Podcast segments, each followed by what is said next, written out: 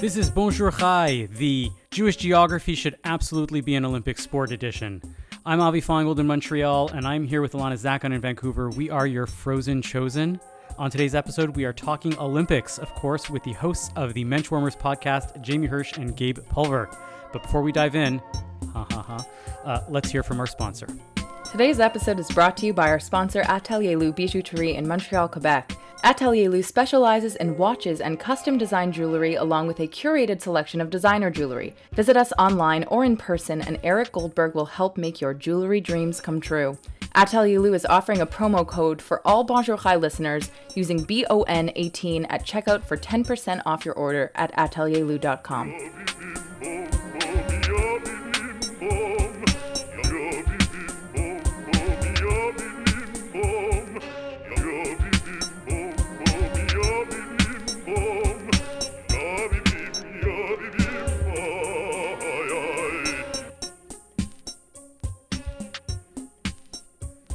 It's that time again when people all of a sudden become experts and pundits in sports that would be niche and arcane otherwise. Yes, the Olympics. And here to help us unpack all that delicious Olympic Jewiness are the Menschwarmers themselves, Jamie Hirsch and Gabe Pulver. Welcome to the program. Thanks for having me. Lovely us. to be here. We're immediately talking over each other. You guys might want to get used to that. We're all Jews here, we understand. That's okay. Don't worry about it. We it's nice to be with the Yeah. uh, the podcast network uh, Mishpucha, as Yeah. we were Totally. talking before the recording. Finally, a crossover episode. So fun. yeah. And and what did you want? You you said you wanted our opinions on on who sh- who should be allowed to pray at the Temple Mount. Is that is that what you said? That's why you're having us on. No, it's a weird. This is a 45 minutes on the Green Party. Okay. And uh, Great. We have takes. Oh yeah, I got Noah Zatzman stories that'll last a year. So, uh, I know you guys did an episode on um, on on fencing as the most Jewish sport um, of them all, and we'll get to that, I'm sure, uh, later on.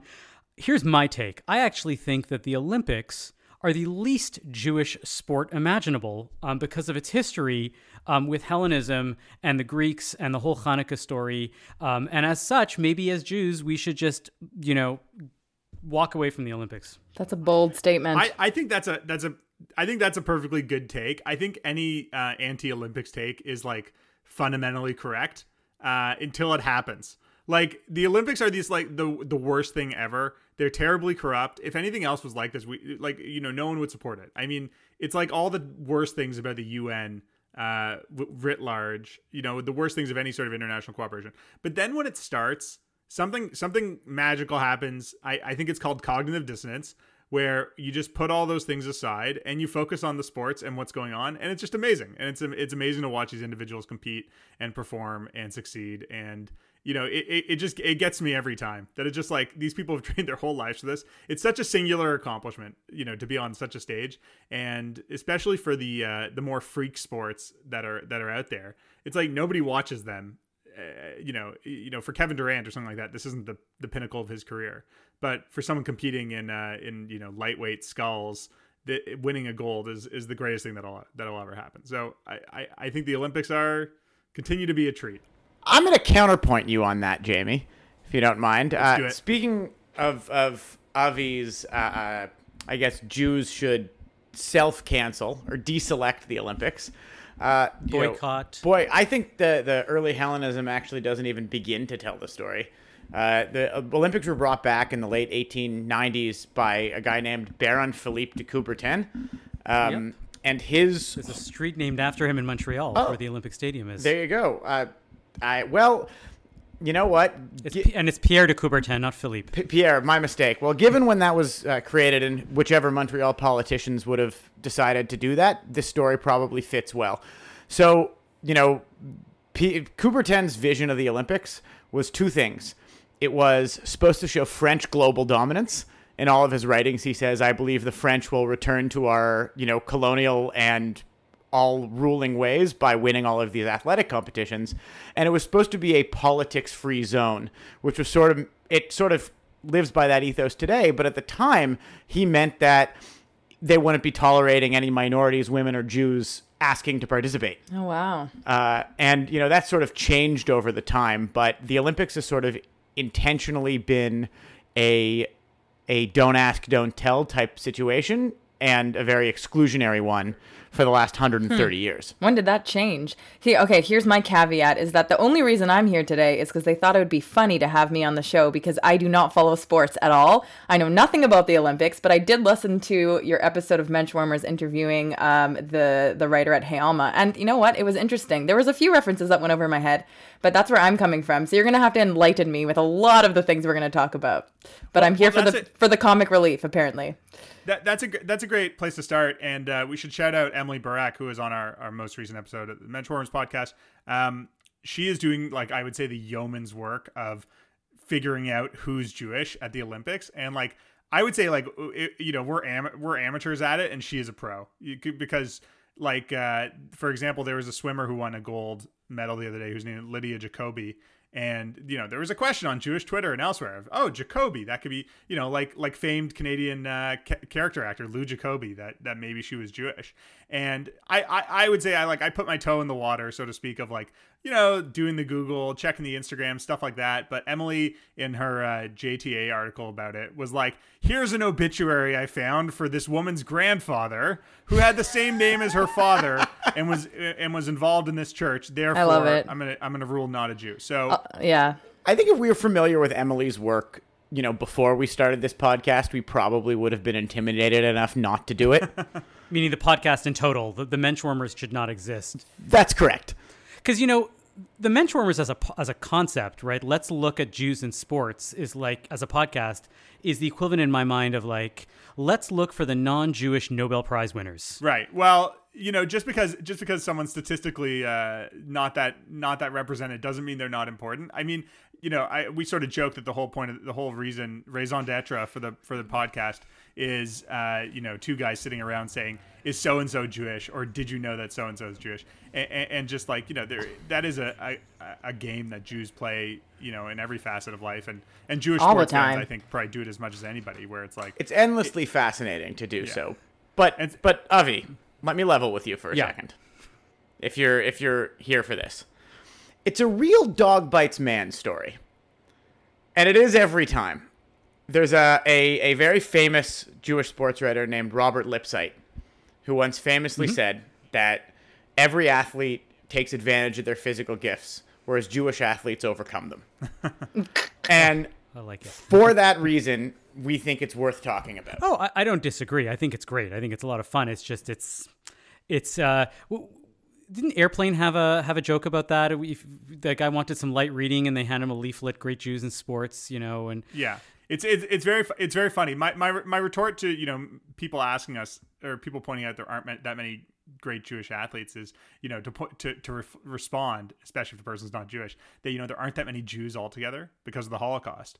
So that is Yeah. part of the reason here. I mean, we are we are we It's one way of putting it. well Got real dark real that's quick. right. wow, we just hit the Holocaust with eight minutes in. Um, I, I yeah, I, what's that? What's that? That's a, that, that's a new record for longevity. so well, but I do think there's some there's some truth to that, which is just that you know Jews are so overrepresented in certain fields, um, like Nobel Prize winners or comedy or you know music or, or all kinds of things that we, we we think that Jews are not represented well in sports. But I think proportionally we probably are in, in all kinds of ways. I mean, there Jews have won MVPs, Cy Young awards, you know, Coach of the Year awards, in all in all the professional sports, and it's just sort of like there, there's not that many Jews. We've actually had an, a, a, an indelible impact on certainly on North American sports more than anything else. And and, and we're, as we're seeing at the Olympics, you know, there are certain uh, sports where Israel, for example, has a very strong program um, and In continues- judo, no? Yeah, exactly. Judo judo is the best example.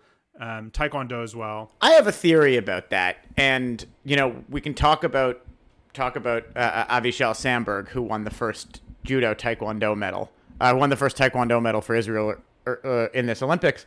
But it's not surprising to me at all that your average Israeli is relatively talented at a combat sport. Fair. Yeah. You know, like I, if, if you take a look at at Israeli judo guy Or Sasson, who he won a he was won a medal before. He is likely to medal again unless the event has already happened and he didn't. No, I don't. Th- I think he's a heavyweight, so it's coming soon. But like that is a terrifying man.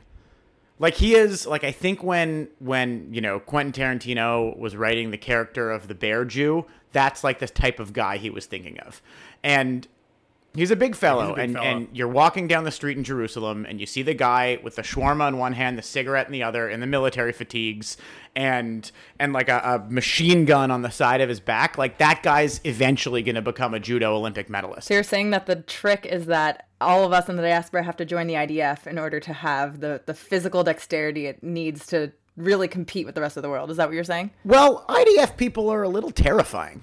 And it's not surprising that they can do anything.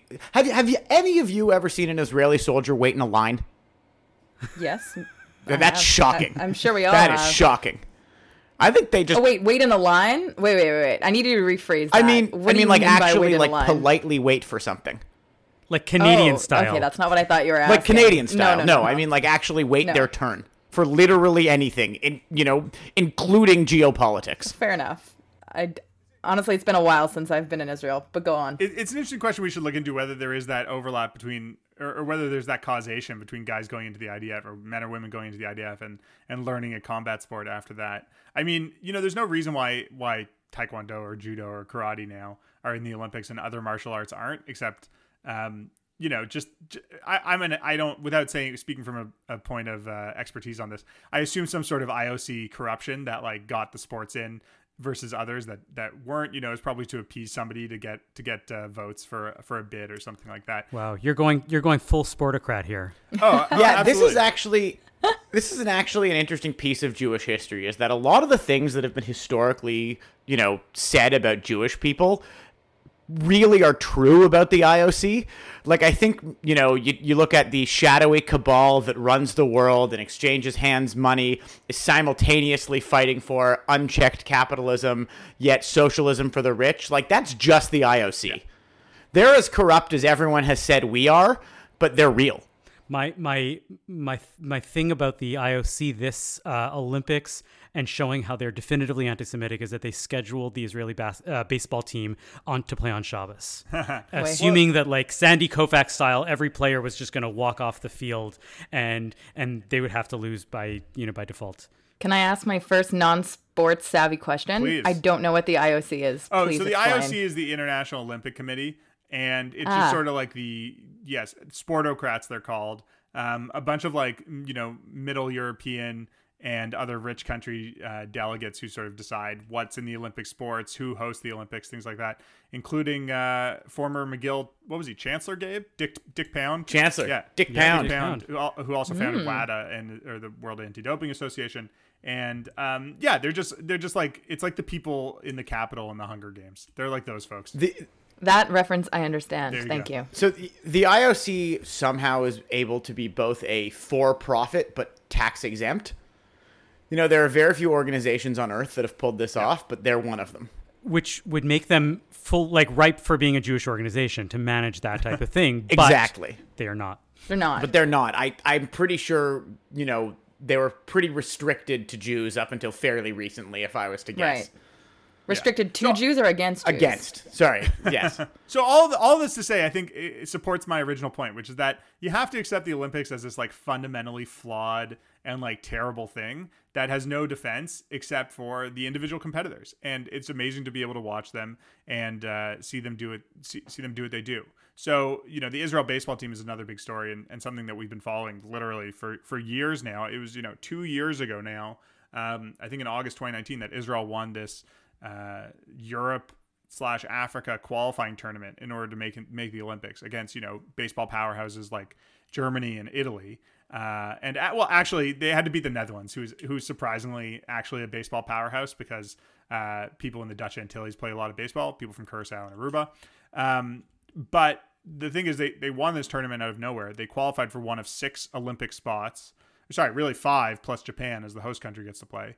And you know, it's just a team of pretty much American Jews. There's a handful of Israeli guys on the team, um, notably Sh- Shlomo Lipetz, who's in his 40s now, but has been on the team for, for years and years. And it's made up, you know, former MLB players, minor league players, guys who are going to get drafted or go to college. And uh, I think it's just it's just an amazing thing to witness and see. You know, it's just a team full of Jews, and you know, as as much as we enjoy sports, you know, if we're lucky, we get to we get to have a Jewish player on on our team, or or you know, two Jewish players on a team, or something like that. And I think most Jews take real pride when their when their teams have that. And this is just a team full of Jews, and you know, nominally the Israeli team, or more than nominally, you know, they're all Israeli citizens now. Um, they are representing Israel, but they're also Americans who are, you know, living Right. in America and will continue to live in America. And as much as they're developing and supporting the game in Israel, they are, uh, for, you know, they are a Jewish baseball team. I think more than anything else. Shlomo Lipetz is actually a great story because he has a day job. Uh, he is the uh, artist booker for a music venue in New York City, like a very famous one. And he, you know, is he'll call up, I don't know, let's let's think of some mid-tier Jewish Jakob Dylan. He'll call up Jakob Dylan and be like, "Hey, we got a gig for you if you want it at the City Winery in New York City. Would you like to come play?" And then he'll hang up the phone and then put on his jersey and then like go close a game in Brooklyn for Team Israel. It's interesting you bring up this confluence of Israel and Jewish, right? Because we see this happen a lot. And um, most notably, for example, this week, um, there was a, a, a former Iranian wrestler who um, defected to Mongolia so that he can play there under their team and then dedicated, he won a medal and he dedicated his medal to Israel um, because of um, an incident that had happened in the previous Olympics um, and how, you know, Iranians were not allowed to play against is- Israelis and, and, and that happens all the time. Um, and so people clearly at this point play for whichever country they manage to figure something out f- with or for or however. Um, but the Jews gravitate towards Israel, right? And so you have this Israeli team, which is pretty much all Jews. Are there non-Jews on the Israeli team? No, Um, there aren't. Not on the baseball No. team. Not on the baseball team. And then, the, no, I mean in, in, in just the there- Israeli. uh, sorry, yes, there are non-Jews on the Israeli Olympic team. but primarily it's Jews, and then you have the Jews scattered elsewhere, right, throughout wherever this is. Um, and so it's like you know, uh, you were talking about the bringing in the or the, the eliminating of politics and and countries versus you know people, and Russia now is this year. You know, they're not really there, but they are there, and everybody knows that they're that's the Russian team, even though they're not called the Russian team. It, it's a little strange to think about that in especially in the context of the Jews and in in the Olympics versus is Team Israel, so to speak. right. So there's really it's interesting you bring that up. There's really only like five countries that ever send Jews to the Olympics. Mostly because there are like five countries that allow Jews to live there.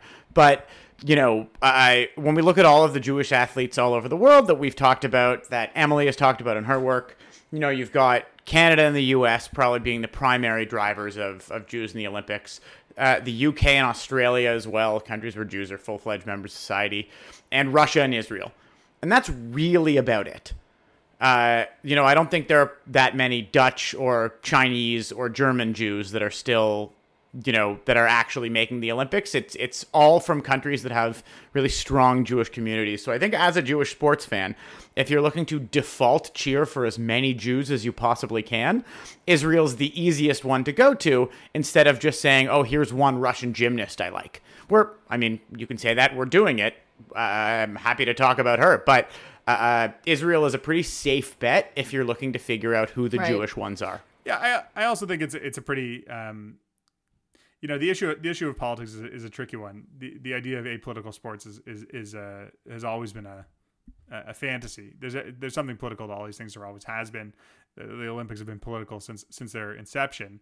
Um, but I guess for let's say uh, North American Jews who want to support Israel, uh, but may not agree with every single thing that Israel does uh, in other contexts, it's nice to be able to just support Israeli athletes. You know, I feel like that's a pretty anodyne way of supporting Israel or uh, being proud of the fact that there's a Jewish state and being proud of the fact that there's these Jewish athletes representing Israel who are, you know, competing at a high level. So in terms of the, you're saying it's pretty apolitical. There's not been one incident this year at all between like any any clash between countries in that way. No, the opposite. I think it's it's incredibly political. I mean, we've we've seen we've seen twice now um, that uh, there there's been a, sorry there's been a Israeli judo competitor who has twice had opponents refuse to face him, um, and you know that's because he's Israeli, because he's Jewish. However you want to uh, play it, you know, however however you want to call that. There's a reason they're not fighting him. You know, I didn't know Ben or Jerry were playing judo. Let's leave ice cream out of this episode. Yeah, yeah. So uh, ju- just to put put some names, to this so to- Tohar uh, Butbul is, is the judoka. That's that's a judo competitor um, who who has now faced an Algerian and Sudanese competitor who just pulled out of the entire Olympics rather than Wow. fight him.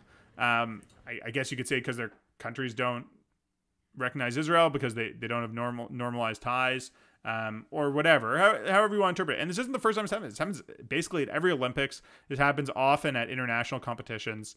Um, it- you know, if Israel is even allowed to participate, because obviously, if it's at least until recently, if there have been competitions that have been held in um, certain Muslim countries that uh, don't recognize Israel, then they haven't even necessarily been allowed to compete.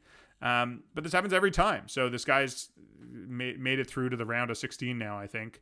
Uh, the, to, sorry, the, the judoka Tohar has made it through the round of 16. I think he has lost to a Canadian, as a matter of fact. and now he's lost to a Canadian. So maybe he was he was you know he didn't get the benefit of having some warm up Right. matches uh, against these lesser opponents. But you know, there's always politics in this. Um, you know, it hasn't really come up with the Israel baseball team this time, but last time at the World Baseball Classic, uh, there were I can't remember where the reporter from was from, but either from Mexico or, or another Spanish speaking country, but sort of decried the Israeli teams as just like the American B team because it was all American American Jews who comprised the team.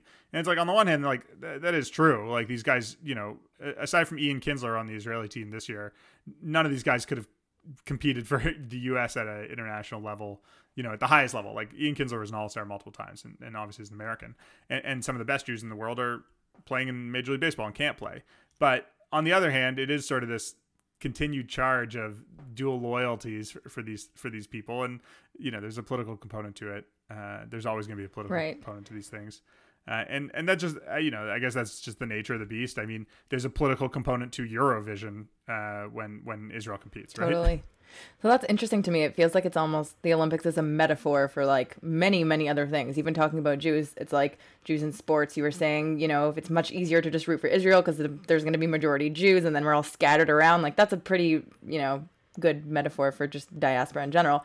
But I'm just curious, like, as someone who has no interest in sports for the most part, like, what is it that attracts you to watching these big games? Because, you know, so many people who don't normally watch sports games do watch the Olympics. So is it more about like the people and like rooting for your people or kind of the behind the scenes, like the talk stuff we're talking about with politics? And I was talking to someone yesterday who was explaining how, you know, there's all this stuff going on this year where um, like a gymnast came forward about like an assault and then someone else came and talked about like mental health and there's all that kind of stuff going on. Like, do people like it for like the whole package or is it really just like another sports thing and they're more interested in the competition do you think I have a theory about this.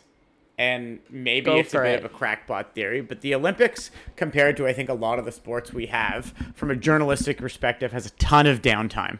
It runs basically 24 hours a day, and there's some breaks between, you know, uh, competition. And, you know, you've got 50 athletes competing for three medals. So it allows journalists, producers, and writers to take that time to really bring like a fulsome whole broadcast experience that has a lot of storytelling in it that you don't often see in, in other sports. So you're probably going to learn a lot more about some random Olympian's personal life that you, they'll start from the very beginning and say, oh, they've got a brother who has so and so condition and they're you know, involved with this charity, and then they might win a bronze medal. But even if they come in fourth, it's an enormous moral victory, which is a lot more storytelling opportunity than you're getting on the broadcast. With, you know, uh, to to just because we are, you know, the Habs went very far in the playoffs to like learn about Josh Anderson's dad. Right and does it does it feel like they're pushing for honestly the what just came into my head was like american idol how like they show all the backstory and then you're trying to root like are they trying to dramatize Absolutely. it or is it like I pretty think completely they're style? trying to dramatize it. Yeah, the the Olympics are a great TV show. Yeah, I- And these people have lives. They have stories, as opposed to Kyrie Irving, whose life is basketball, yes, right? That's, or Car- like that's true. you I know, mean, as you were saying, if you're doing, um, you know, sl- canoe slalom, which you know, okay, sure, that's your thing. Um, you have to have a life outside of that, and so when you're featured in the Olympics, it's going to be like, okay, great, who is this person? Oh, absolutely. It's it. You'd be shocked at the number of Olympians that still have day jobs, especially the ones that are in sports that are so specialized. Um, you know, you've got a hammer thrower or a weightlifter who you know happens to be really freaking good at the gym when they go to and from their job at a bank. You know, it's it's sort of actually like the CFL in that way. I don't know if you guys ever talk or watch the CFL, but they tend to tell do a lot of storytelling in the same way. Um, mostly because the I think a lot of the and this a lot of the broadcasting and a lot of the storytelling and this actually probably fits into a lot of the reasons we like cheering for Jews is like this it's it's a little closer than Major League Baseball or the NHL is to this could be you or this could be someone you know because they're a regular person that happens to be really amazing at this one really specialized thing.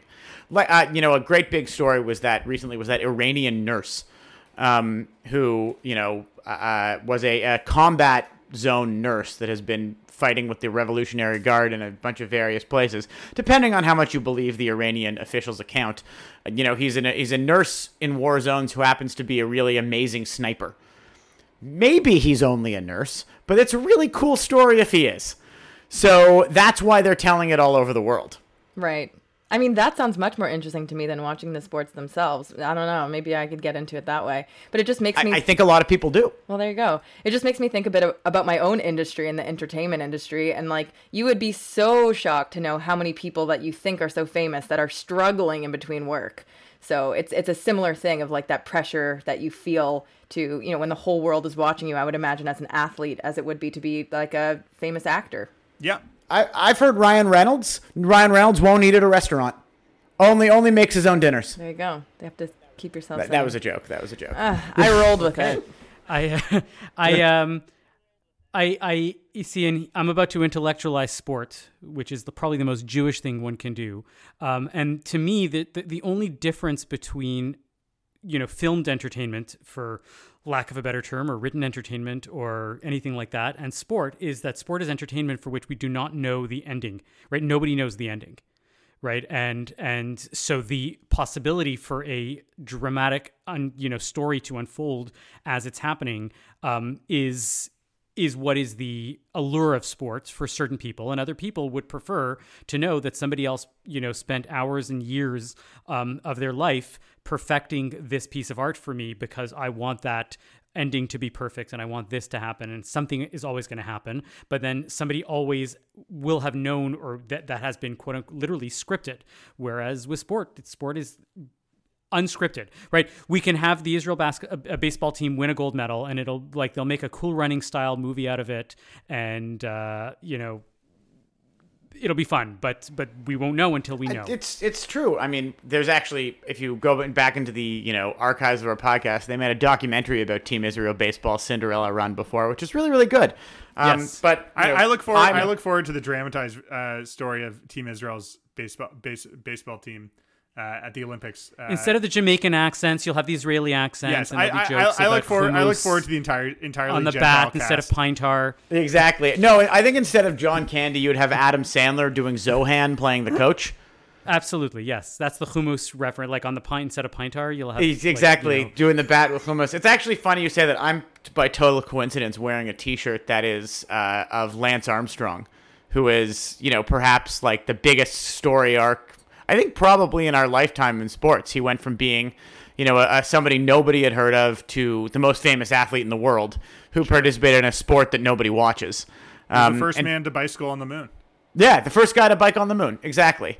Um, and and now that uh, uh, it turns out that Buzz Aldrin did steroids or, or something or other, but you know he's gone through the arc of like the total, you know, uh, obscurity. He won an Olympic medal. He won all those awards or won all those tours. Had cancer. Was a survivor, and then it was all sort of taken, not taken away. It was all sort of revealed to be at least to some degree a lie you know that's your whole story the cycling is like totally secondary to all of that Right. Yeah. His, that he was actually really good at the biking that's like way less interesting Yeah, it's true, and and I would say the the Olympics especially have a narrative for for most people. I think it's it's unfortunately a very nationalistic one, but you can root for the people from your country. You can root for the people you share some similarities with in, in one way or another, and you can root against the the evil Russians or uh, whatever other country you decide is evil this time around.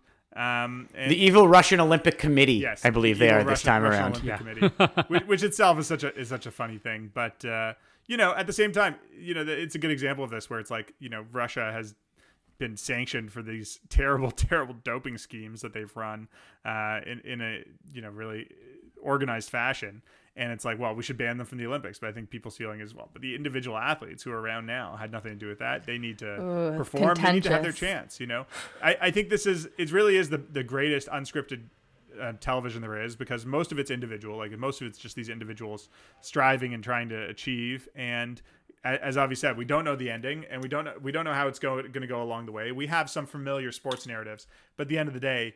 Anyone can win. Anything can happen. You know, there was a, a, a Tunisian swimmer who won a one of the a gold medal the other day that came out of nowhere. He was starting in eighth place going into the finals from a country that you know doesn't have a swimming program. Do they have a pool? Exactly. Do Yeah. they have a swimming pool? A, few, but it's like uh, Olympic-sized swimming pools. I think they might just have one, and it's just like that can happen every year. That every year at the Olympics that happens. Uh, a Filipino wo- woman won the country's first gold medal. You know, Philippines is a country with more than 100 million people living in it. It's competed at every Olympics for the last 100 years. Um, and they never won a gold medal. Similarly, uh, a woman from Bermuda just won the, the triathlon the other day. Bermuda's got less than 100,000 people. They'd never won a gold medal and they just won their first one.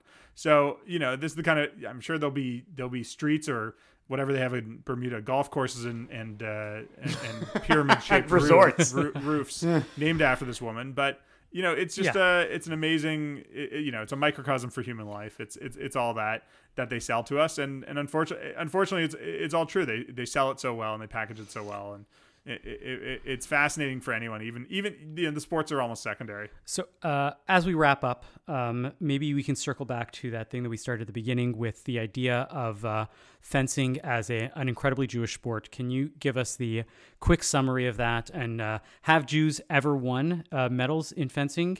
And what are our chances this uh, this go round? So there's an extremely famous story. There's been a few please, of them, but please do not make any jokes about fencing being Jewish because of um, circumcising flies or anything like that. oh, uh, uh, of course, that's an old one. That's an that's an old one. Um, I think it's mostly Jewish because it's sort of a back and forth, and then it ends with a big yelling, with a lot of yelling. yeah. But uh, probably the most famous uh, fencing story and the most famous Jewish Olympian story is of Helen Mayer, who unfortunately was well, not sort of unfortunately. It's an unfortunate story. We'll go there anyway. She was the best fencer in Germany throughout the 1930s, and she was Jewish, and she was not particularly shy about being Jewish. And this presented Adolf Hitler with one of his famous dilemmas, where there was a, a Jewish athlete who was likely to win a gold medal. He wanted to show German supremacy. She was uh, uh, blonde haired, blue eyed, but of Jewish ancestry and proudly Jewish. She goes at the 36 Olympics and wins the gold medal in fencing. She crushed the competition, everything's expected, and to the horror of Jews all over the world that knew what was going on, on top of the podium, she turned and gave Hitler the whole Sieg Heil thing. Um, immediately after, she her family was killed in the Holocaust, and she moved to the United States and died alone. After winning the gold medal, the there are a lot of there's a lot of debate over what happened with the story, and I think she sort of leaned into the her family was threatened narrative, um, or else she wouldn't do it. But there's that's a very you know a dramatic Jewish compromise story, um, at least about you know that time in Germany and and, and Jewish fencing. But on a lighter note, um, fencing came to America from a bunch of Jewish uh, you know anti Bolsheviks that came over in the 1800s uh, from Russia and, you know, were trained in fencing, so they opened fencing schools in America. You can listen to that whole story on our podcast episode about the history of Jewish fencing. Yeah, and and Avi, just to answer your question, there have been a number of Jews who won have won gold medals in fencing, probably more than any other sport. Really, it was pre-war um, that Jews just dominated fencing throughout Hungary, France, Germany, Belgium. Um, one one person in particular to highlight from from that crowd is Attila Petschauer, um, who is a, a Budapest Jew. Uh, who won gold medals b- both in 28 and 32 in the sa- in the in the team saber. Um, he was the inspiration for Ralph Fiennes' character in the movie Sunshine, um, a 1999. I was worried you were going to say in Schindler's List. Oof, yeah. Ralph Fiennes goes goes from playing maybe like the worst filmed portrayal of a Nazi in terms of his like barbarity um, or barbarism in Schindler's List to just playing a, a, like an assimilated Jew, generations of assimilated Jews in the in the 99 film. Sunshine. So um, one of the characters he plays in that movie is based on, uh, at least in part, Attila Petschauer as a sort of Jewish fencer, you know, assimilated European guy. And Attila Petschauer, you know, died in the Holocaust in in 43. Um, in sort of like a whole gen- generations of Jewish fencers who who perished in the Holocaust or lost the best years of competition because of because of uh, uh, the the rise of the Nazi Party and and domination of, of Eastern Europe. You should know So, that, uh, yes. Alana, you are moving away from one of the most glorious Jewfros in Canadian Jewish sport history in in Eli Schenkel, um, and and uh, the Vancouver. It was remarkable. Yeah.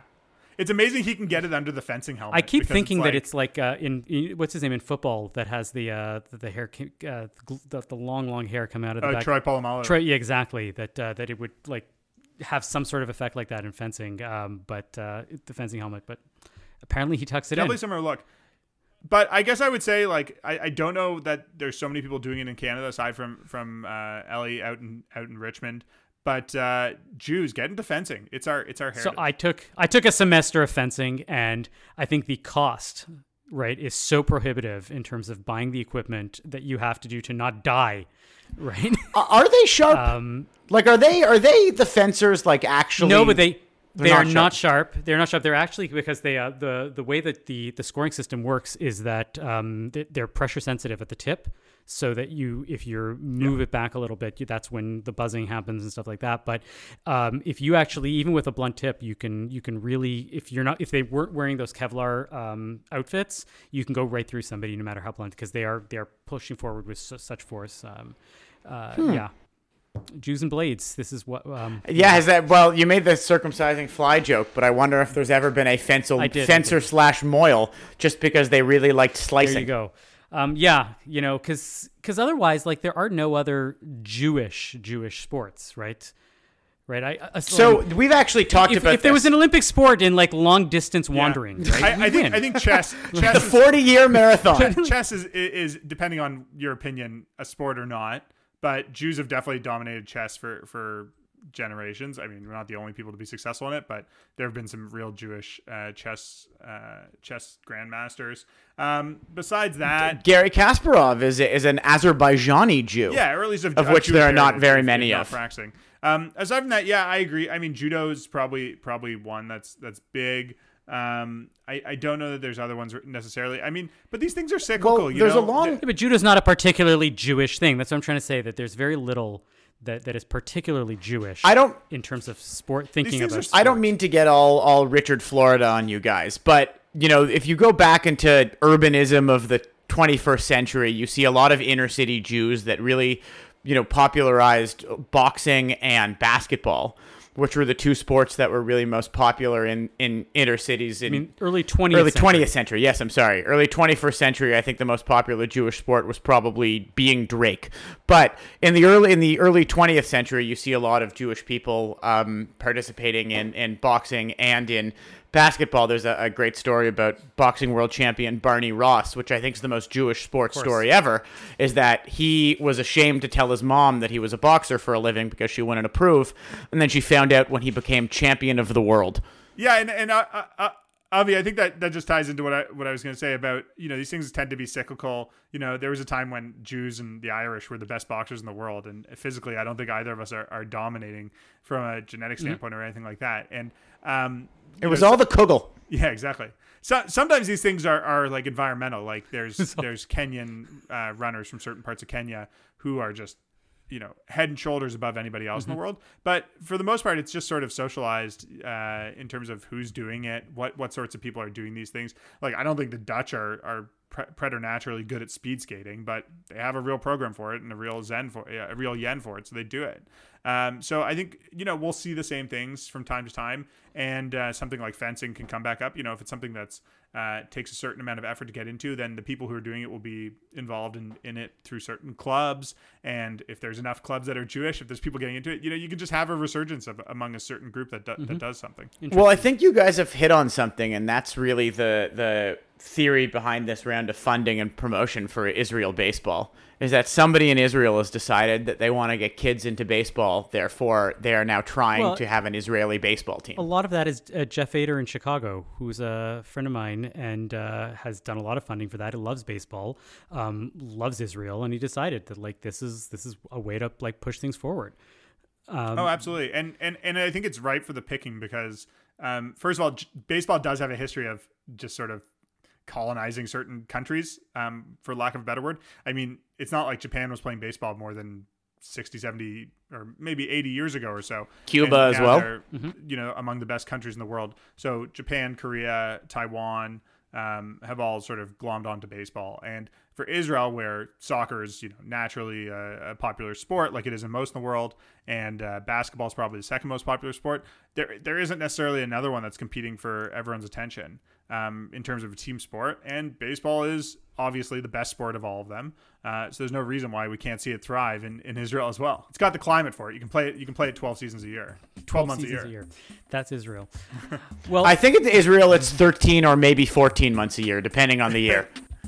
That's right. Jamie, Gabe, thank you so much. Um, this has been great. This has been a lot of fun. Thank you for helping us see through um, the idea of Jews in the Olympics, the idea of Jews in sports in general. Um, and I hope that everybody, all our listeners, should catch uh, you guys on your own Menschwarmers podcast on the CJN Podcast Network. Um, and so thanks again for being here. And uh, we'll catch you hopefully uh, soon when there's other uh, Jewish stories about, you know, sports to catch. It's it's Our been a true pleasure. The um, sports. Well, we're I'm happy to be to come back anytime Alex Bregman stars in a movie with Alana. Um, we'd love to hear all of the stories from you.